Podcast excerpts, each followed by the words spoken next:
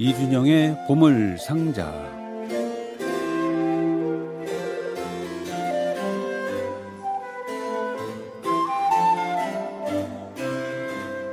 아름다운 당신에게 청자분들 가운데 보물 상자를 기대하고 고대하는 분들이 많이 계시죠? 오늘 이준영의 보물 상자에서는 어떤 음악들이 상자가 열리면서 보물로 바뀔지 기대하면서 이준영 씨 함께하겠습니다. 어서 오십시오. 안녕하십니까? 예. 자 오늘은 어떤 이야기 준비하셨습니까? 네, 에, 지금이 사순절이기도 하고 해서요. 네네. 오늘은 에, 요한 세바스티안 바흐의 에, 삶 중에서 가장 치열했던 그리고 가장 위대한 음악적 업적이 이루어졌던 기간. 네. 에, 네, 이른바 코랄 칸타타 사이클에 대해서 이야기 나누면서 음악도 들어볼까 합니다. 그래요. 그때가 몇 년도쯤 되나요? 아, 1724년에서 5년의 1년이었습니다. 그러면 어디에 근무 근무라니까 그, 근무죠. 근무, 네. 어디에 근무할 때? 라이프치히에 근무할 때입니다. 라이프치히에 그때에서 넘어왔을 때군요. 네, 와서 이제 바로 23년에 예, 취임, 부임했으니까 그 다음에죠. 예. 어, 바흐 인생을 전체적으로 보면 그때가 행복했을까요? 라이프치히 생활이 행복했을까요? 음. 괴테이 다 행복했다고들 얘기하는데 근데 캡텐 시절은 생각대로 좀 짧아서 그렇고 예, 다만 이제 캡텐 시절에 행복했을 것도 있는데 그 네. 캡텐 시절에 첫 아내를 잃었기도 하고 아 그렇군요. 예, 그 다음에는 자신이 가장 사랑하는 악기인 오르간을 마음대로 연주를 못했고, 네네. 어, 교회 음악을 잘 쓰지 못했고, 네네. 어, 이런 것이 이제 쌓여서 아마 이직을 아, 생각하게 되었겠죠. 교회 음악을 쓰지 못한 것에 대한 스트레스가 많았나요? 그렇죠. 예. 그렇지만 우리가 지금 듣는 그 많은 세속 음악은 그 시절에 작곡이 돼서 많은 곡들이 그 시절에 나왔죠. 네. 예. 본인은 그게 쉽지 않았군요. 그때가 이제 뭐 한 가지만 할 수 있게 되는 상황에서는 사실 예, 시간이 흐르면 불만이 있을 수 있겠죠. 그렇죠. 예. 근데 라이프지에서도 심리적으로 좀 힘들지 않았습니까? 그 어, 공, 공무원들이라 그럴까? 점차 힘들어졌죠. 그렇죠? 여러 가지 복합적인 예. 그 상황이 쌓여 있습니다. 당시 그 라이프지의 정치적인 시의역 시의회죠. 네네. 세력이나 또 교회 루터 음. 교회는 이 파벌이 조성되어 있어서 아, 네. 이 사이에서 이제 양쪽을 말하자면 다 아, 구슬리지 그러니까 거슬리지 않고 어, 또 자신의 음악 활동을 마음 자신의 욕구를 다 표현할 수 있는 지원이랄까 이런 예. 걸 끌어내는 것이 쉽지 않았죠. 음악가 중에 가장 심적으로 육, 육, 육체적으로 힘들게 산 분은 바흐가 아닐까 하는 생각이 들기도 해요. 네, 근데 뭐 힘들게 산 분이 많죠. 베토벤이라든가. 베토벤의 육신도 그분도 네. 그러네요.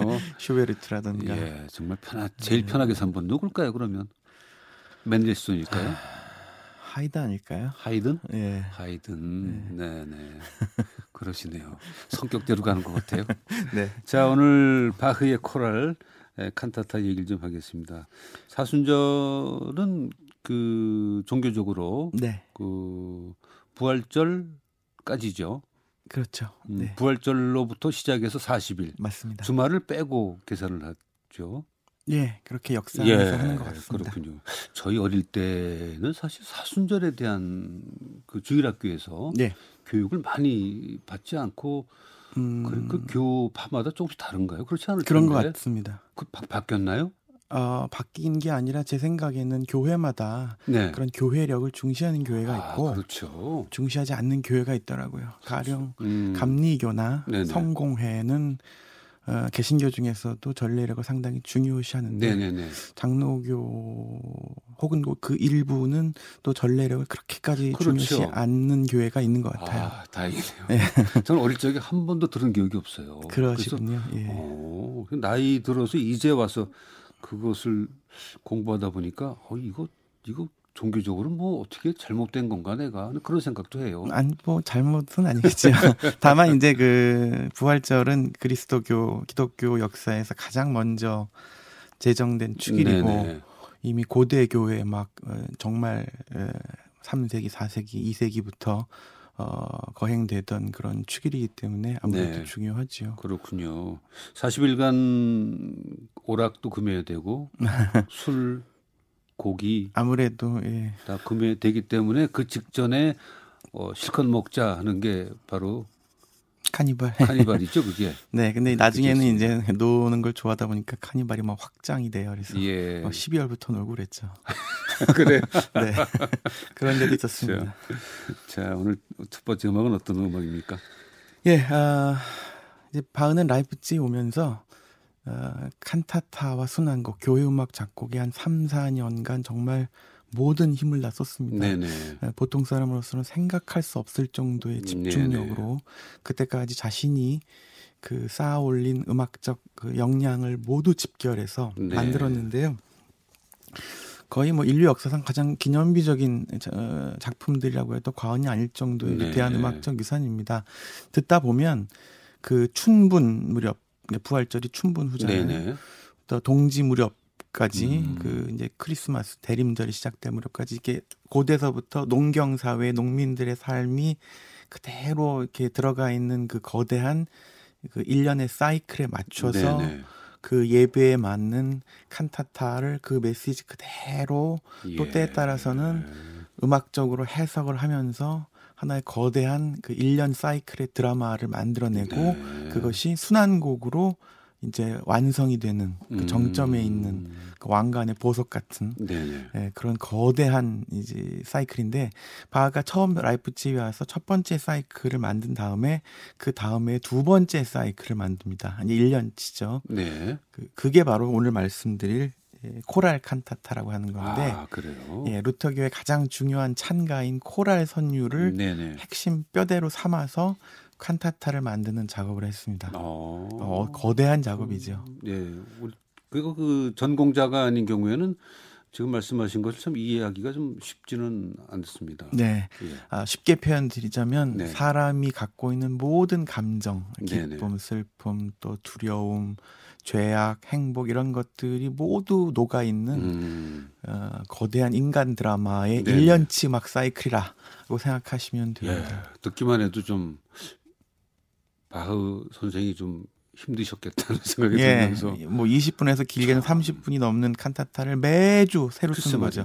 한 곡씩 써서 어, 만들어내는 그런 엄청난 강도의 예. 작업을 그러셨군요. 했던 것이죠. 칸타타 20번은 어떤 내용이에요? 칸타타 20번은 이 코랄 칸타타를 시작하는 첫 번째 작품입니다. 네. 네 그래서 어, 사람의 죄의 괴로움 음. 음, 그 다음에 그 죄의 괴로움에서 벗어나는 그 과정을 그려낸 작품인데 이 코랄 칸타타 시리즈를 시작하는 첫 곡답게 첫 악장 합창곡은 프랑스 서곡 양식을 써서 어, 이게 그래요? 처음이라는 것 그리고 이제 프랑스 서곡은 사실 위풍당당해서 이 왕들 군주에게 어울리는 음악이거든요. 네네. 그러면서 이제 예수 그리스도를 군주로 상징화한 음. 그런 음악이라고 볼 수 있습니다. 네, 한번 들어보죠. 예, 첫 합창곡 들려드리겠습니다. 필립 헤레베와 콜레기움 보칼레겐트 연주로 들려드립니다.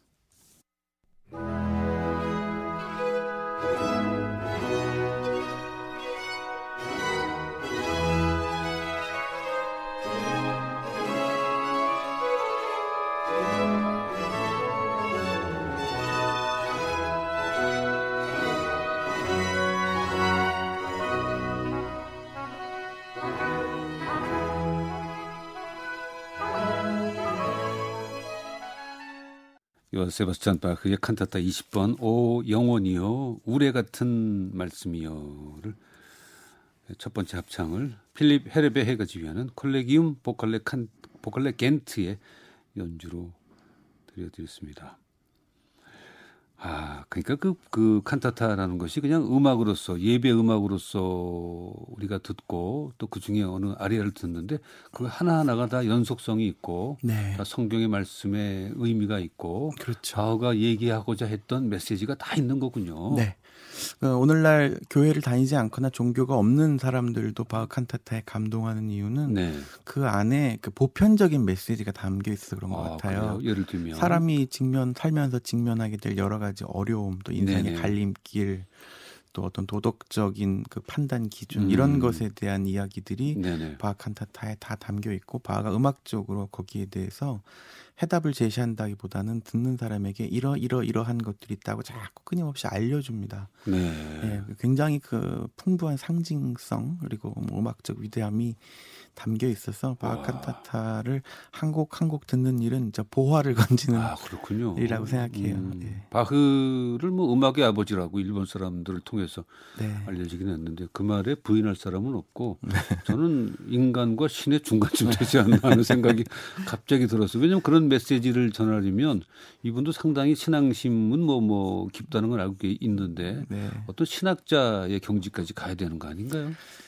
바흐가 쓰던 성경책이 지금도 있어요. 아, 칼로프 성경이라고 하는데 네네. 거기에 바흐가 밑줄을 긋고 주석을 자신이 직접 써놓은 걸 보면 네. 성경을 항상 반추하면서 살았구나라는 음, 것을 느낄 수가 있습니다. 그렇죠. 어느 글에 보니까 어, 곡을 쓰고 나면 악보에 네. 어, 하나님의 영광을 위하여라는 문구를 많이 썼던 Soli Deo Gloria라는 아주 중세부터 내려오는 네네. 라틴어 경구를 많이 썼죠. 아, 그, 그렇군요. 예. 예 저는 책에서 봤어요.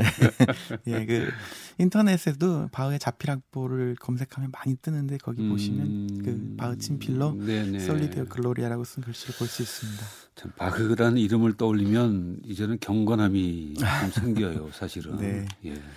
아, 이 코랄 칸타타 사이클은 그래서 이제 그 절기적으로 날짜가 계속 지나가면서 메시지가 싹 변하는 걸 느낄 수 있고 계절이 여름에서 가을로 가을에서 겨울로 바뀌면서 또 메시지가 달라지는 것도 네. 느낄 수가 있습니다. 이번에는 그 코랄 칸타타 사이클 가운데 예. 칸타타 38번 음. 깊은 구렁 속에서 주님께 부르짖사운이라는 곡입니다. 이건 어떤 변화가 있습니까? 이 곡은 이제 가을로 지나고 접어들면 아, 네. 칸타타의 메시지와 음악도 조금씩 어두워집니다. 음. 예, 성탄을 준비하면서 자기의 성찰을 갖는 어떤 그런 준비를 시켜주는 네, 것 같아요. 네. 이 깊은 구렁 속에서 부르짖사오니는 시편 130편의 본래 그 음, 제목인데 음, 이 마르틴 루터가 시편을 가지고 자기가 좀 이렇게 풀어서 쓴 패러프레이즈라고 하죠. 네네. 쓴 그런 기도문이 있어요. 그 네. 기도문에 기도문을 가지고 쓴 코랄의 바탕을 둔 칸타타입니다. 그래서 어, 이 코랄 선율, 그러니까 우리 우리 현재 우리 교회로 치면 찬송가인데 네네. 이제 코랄 선율은 당시에 신자들이 누구나 아는 어렸을 때부터 평생 듣는 선율이잖아요. 네. 그거를 음악 안에 박아놓았어요. 어. 이게 그래서 코랄 칸타타인데 지금 이 곡의 일악장을 들어보시면 소프라노 파트가 그 루터 코랄을 노래합니다. 네. 나머지 파트가 그걸 감싸듯이 또 때로는 쫓아가듯이 음. 엮어가면서 이제 음악의 그 뭐랄까요 그 카페트를 짠다고 볼 수 있겠죠. 이, 이 곡 들려드리겠습니다. 38번이죠? 예, 깊은 네. 구렁 속에서 주님께 부르짖사오니 가운데 첫 합창곡을 존 엘리어트 가디너와 몬테베르디 합창단 잉글리시 바로크 솔리스트 연주로 들려드리겠습니다.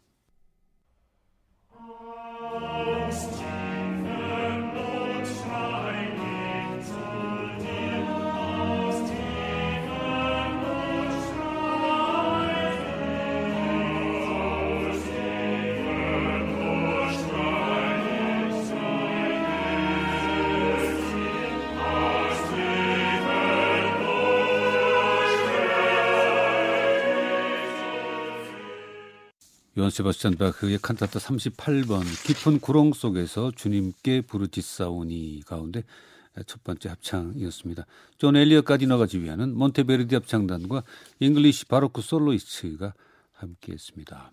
첫 번째 합창곡이면 칸타타 38번에는 모두 몇 곡이 있어요?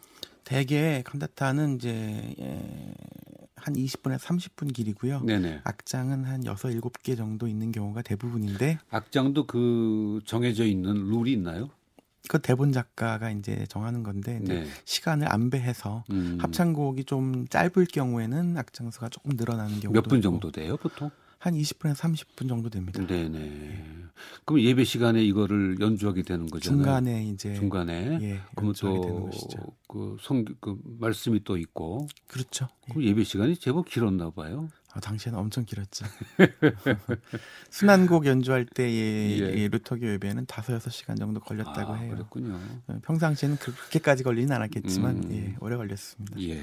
자, 다음 칸타타는 몇 번입니까? 예, 다음 칸타타는 26번입니다. 이제 11월 말 이제 대림절을 코앞에 둔 시기에 네. 만들어진 작품인데 에, 이 곡은 아 얼마나 더덥고 허무한가라는 곡입니다. 어... 이 곡은 이제 어, 이 곡의 메시지는 삶의 어떤 그 허망함. 전도서인가요? 그 메시지가 일맥상통하네요. 예, 예. 어, 세속의 허무함 그러니까 예. 이제 좀 더 영적인 것으로 마음을 돌리자는 그런 메시지를 담고 있는데 그 중에서 바흐가 아주 회화적으로 묘사한 곡을 한 곡 들려드릴게요. 예. 테너 아리아인데 에, 흐르는 물처럼 빠르게 제목처럼 인간의 삶을 이렇게 빠르게 흘러가는 물로 표현했습니다. 예. 그래서 예, 물이 흘러가듯이 급하게 흘러가듯이 사람의 삶이 흘러가는데 과연 어디로 가는 것일까? 음.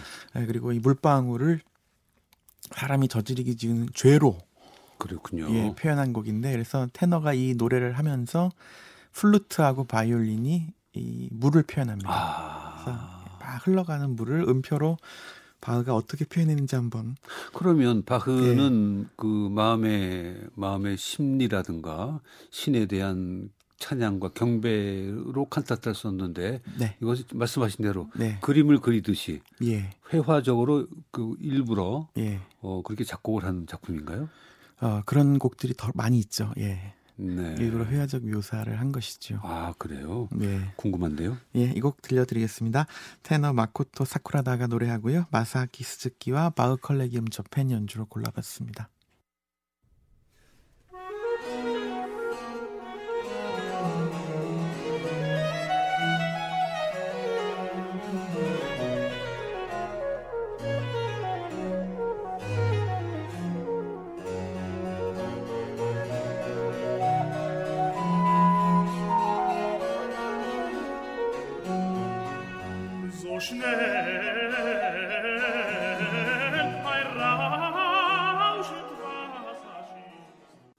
요한 세바스찬 바크의 칸타타 26번 아 얼마나 더덥고 허무한가 가운데 어, 테너의 아리아죠. 흐르는 물처럼 빠르게였습니다. 테너 마고토 사쿠라다의 음성과 마사키 스즈키가 지휘하는 바흐 콜레기움 저펜의 연주였습니다.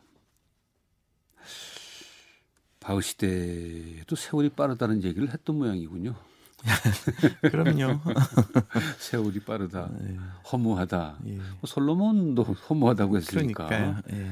그렇군요. 우리가 지금 살면서 느끼는 음, 그런 감정들은 뭐 2, 3천, 2천년, 3천년 전에 살던 사람들도 같이 느낀 감정이 사람의 감정이군요, 이게.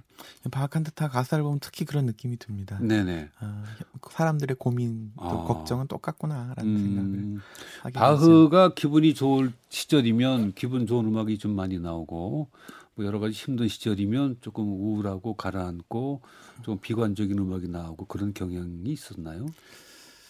그런 것 같진 않아요. 그래요. 네. 일은 일이고. 예, 바로크 시대에는 아직 그 작곡가의 개인적인 상념을 음악에 담아내던 시기는 아닙니다. 예.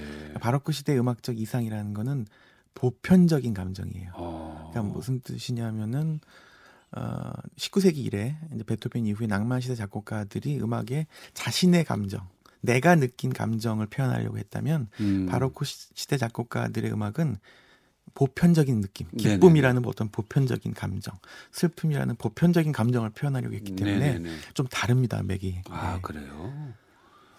어, 알 것 같으면서 어려운. 예, 방송이 끝난 후에 네. 한번 제가 곰곰이 생각해보고, 어, 예, 잘 정리가 안 되면 다시 한번 만나죠. 네. 자, 칸타타 123번은 어떤 곡입니까? 예, 칸타타 123번은 이제 교회력 전래력이 성탄에 들어서면 이제 기쁨 밝은 곡조들이 네네. 많이 등장하죠. 예. 네, 칸타타도 역시 성탄 시기가 되면 그런 곡들이 많이 나오는데 이 곡은 공연 대 축일 그러니까 이제 말하자면 동방 박사 세 사람이 네. 찾아온 날을 기념하는 축일을 아, 위한 칸타타입니다. 음. 그래서 어, 굉장히 느낌이 밝고 네. 어, 동방 박사를 표현하기 위해서 다양한 그 악기들 뭐 플룻이라든가 오보에 이런 다양한 악기들을 표현해서 네네. 마치 동방 박사들이 찾아올 걸 표현하듯이 음, 춤곡으로 그렇군요. 아주 밝은 분위기를. 표현한 예 그런 작품이에요. 바하가 기뻐서 기쁜 곡은 안 쓰지만 네. 예수님이 기쁘면 기쁜 곡을 쓰는 네. 그런 형식이죠. 그렇습니다. 이해가 됐어요.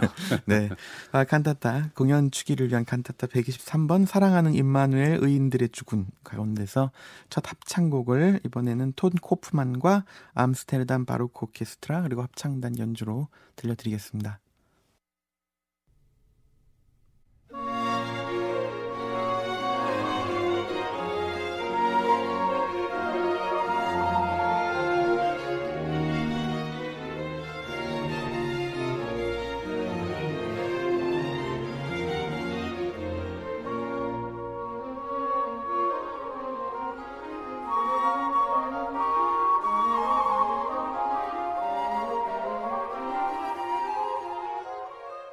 요한 세바스찬 바흐의 칸타타 123번 사랑하는 임마누엘 의인들의 주군이지요 가운데 첫 번째 합창곡이었습니다. 톤 코프만이 지휘하는 암스테르담 바로크 오케스트라와 합창단이었습니다. 오늘 소개하고 있는 우리 연주가들이요. 네. 존 엘리엇 가디너나 필립 헤레베헤나 지금 네. 또 톤 코프만 이런 분들도 그 신앙심이 없이는 이런 음악을 연구하고 연주하지 못할 거다. 이해할 수 없을 거다라는 생각이 드는데 그렇습니까? 그 맞는 말씀이기도 하고 좀 틀린 말씀이다 아. 그런 것 같아요. 네네. 어, 복잡한 문제인데 음, 음, 음. 가령 스즈키는 그렇습니다. 독실한 신앙인이에요. 아 그래요. 어, 신앙이 분명히 도움이 되는 건 확실한데 네네. 어, 다만 이제 다른 방법으로 바울을 이해할 수 있고, 그러니까 말하자면 그런 거죠.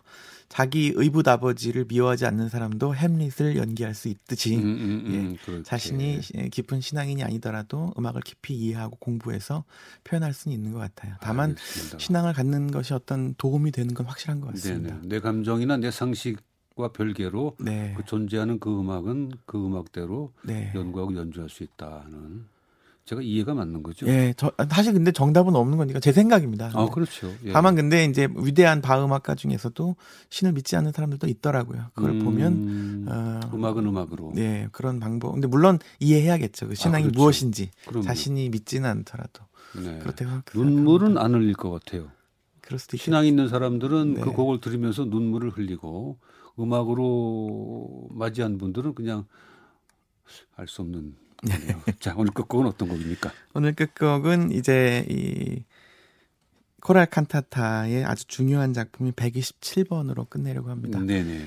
어, 사순 시기에는 바흐다 시대의 라이프지에서 독일에서 사순 시기에는 이 칸타타 연주가 금지됐어요. 왜 그럴까요? 예, 사순 시기 너무 화려하다는 것이죠. 아, 음악 엄숙하게 지내야 되기 때문에 네네네. 그렇기 때문에 이 칸타타 127번은 부활 그 사순이 시작되기 전 마지막 주일을 위한 칸타타입니다. 네네. 그러니까 그로부터 한 달 이상 칸타타를 들을 수 없는. 아. 그렇기 때문에 마지막 부활 이제 사순 그 순환곡을 연주하기 전까지 마지막이기 예. 때문에 그만큼 더 열심히 준비하고 청중들 신자들에게도 많은 의미를 갖는 곡이어서 네네. 사순과 부활까지를 준비하는 칸타타라고 볼 수 있습니다. 그래서 네. 상당히 주제도 무겁고 음악도 굉장히 어, 복잡하고 엄숙하게 음. 만들어져 있는데 거기서 마지막 곡인 에, 레치타티보 아리아 어느 날 트럼펫이 울리면이라는 곡 들려드릴게요. 이 곡은 네. 곡 안에 순환곡 코랄과 이런 찬가가 여러 개가 담겨 있어요. 그러니까 네네. 이제 사순절이 시작된다는 것을 바흐가 음악으로 아, 표현한 것입니다. 그래서 레치타티보는 어떤 얘기하고 있어요? 레치타티보도 역시 이제 최후의 심판을 그 이야기하는 그 전조를 깔아놓는 네네. 것이죠. 음... 그러면서 이제 마지막에 이제 순환과 사순절을 준비하는 그 음악을 들어보면은 악기나 사람이 끊임없이 그 순환 사순절의 코라 선율을 노래해요. 음... 어, 시각 청각적으로 아 이제 정말 사순절이 왔구나라는 것을 수, 알아챌 수 있는 그런 음악이라고 할 수 있겠습니다. 종교적으로 뭐 그 신앙이 있는 크리스천들에게는 음악으로 예. 그 신앙에 대한 교육을 충분히 할 수 있는 음, 네 그렇죠. 네, 그런 네.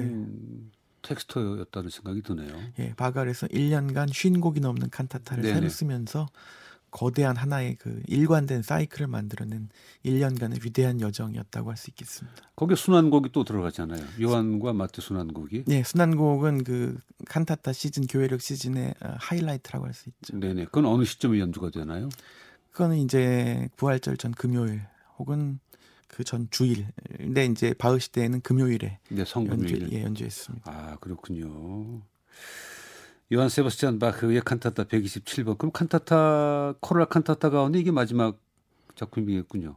아 그렇진 않고요. 코랄 그러니까 한타타 시즌은 아까 말씀드렸듯이 3일째 대축일에 끝납니다. 네네. 그러니까 좀 더 남긴 했지만 부 그러니까 사순 전 마지막 곡이라는 점에서 골라봤습니다. 예. 오늘 어 기독교나 천주교 신자가 아닌 분들은 많이 어려우셨겠습니다. 음악 작품으로 들으시면 예, 됩니다. 예, 작품으로 예. 들으시고 또 신자들은 또 경건한 마음으로 사순절을 보내면서 들으시면 되겠어요. 칸타타 117번 참된 사람이며 주님이신 예수 그리스도 가운데 레치타티보와 아리아를 어, 이 곡은 예, 광고 후에 오늘 끝곡으로 듣도록 하겠습니다. 지금까지 이준영의 보물상자 오늘 좋은 얘기 고맙습니다. 고맙습니다. 네.